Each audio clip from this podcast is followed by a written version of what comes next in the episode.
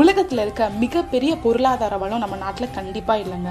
கோலார் தங்க சுரங்கத்திலேருந்து granite lignite இருக்க எல்லா கனிம வளங்களையும் எடுத்துகிட்டு போக அனுமதிச்சிட்டோம். ஆனால் இன்னும் நம்ம நாட்டில் ஒரு விஷயம் இருக்குது அப்படின்னா அறுபத்தஞ்சு கோடி இளைஞர்கள் நம்ம நாட்டில் இருக்காங்க.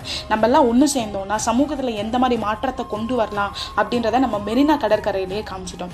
அன்னைக்கு ஆயிரம் இளைஞர்கள் கொண்டு விவேகானந்தர் ஒரு விஷயத்தை ஆரம்பிச்சாராம். இன்னைக்கு அறுபத்தஞ்சு கோடி இளைஞர்கள் நம்ம இருந்தும் ஒரு விவேகானந்தர் கூட நம்மளால பார்க்க முடியல அப்படின்னா இதுக்கெல்லாம் என்ன காரணம் அப்படின்னு நீங்கள் கேட்டிங்கன்னா நம்ம இளைஞர்களாக இருக்க நம்ம ட்ரக்ஸுக்கும் ஃபோன்ஸுக்கும் தேவையில்லாத விஷயங்களுக்கும் அடிக்ட் ஆகி எந்த ஒரு விஷயமே பண்ண முடியாமல் இருக்கோங்க. நம்ம மேலே எவ்வளோ கனவுகள் நம்ம லீடர்ஸ்லாம் வச்சுட்டு போயிருக்காங்க அப்படின்னா future citizens of India future pillars of India அப்படின்லாம் சொல்லிட்டு போயிருக்காங்க இன்னைக்கு இன்டர்நேஷ்னல் யூத் டே இந்த டேல நம்ம என்ன பண்ணணும் என்ன பண்ணக்கூடாது அப்படின்றத நம்ம யோசிக்க ஆரம்பிச்சோம்னா நம்ம நாடு எங்கே வேணாலும் போகுங்க.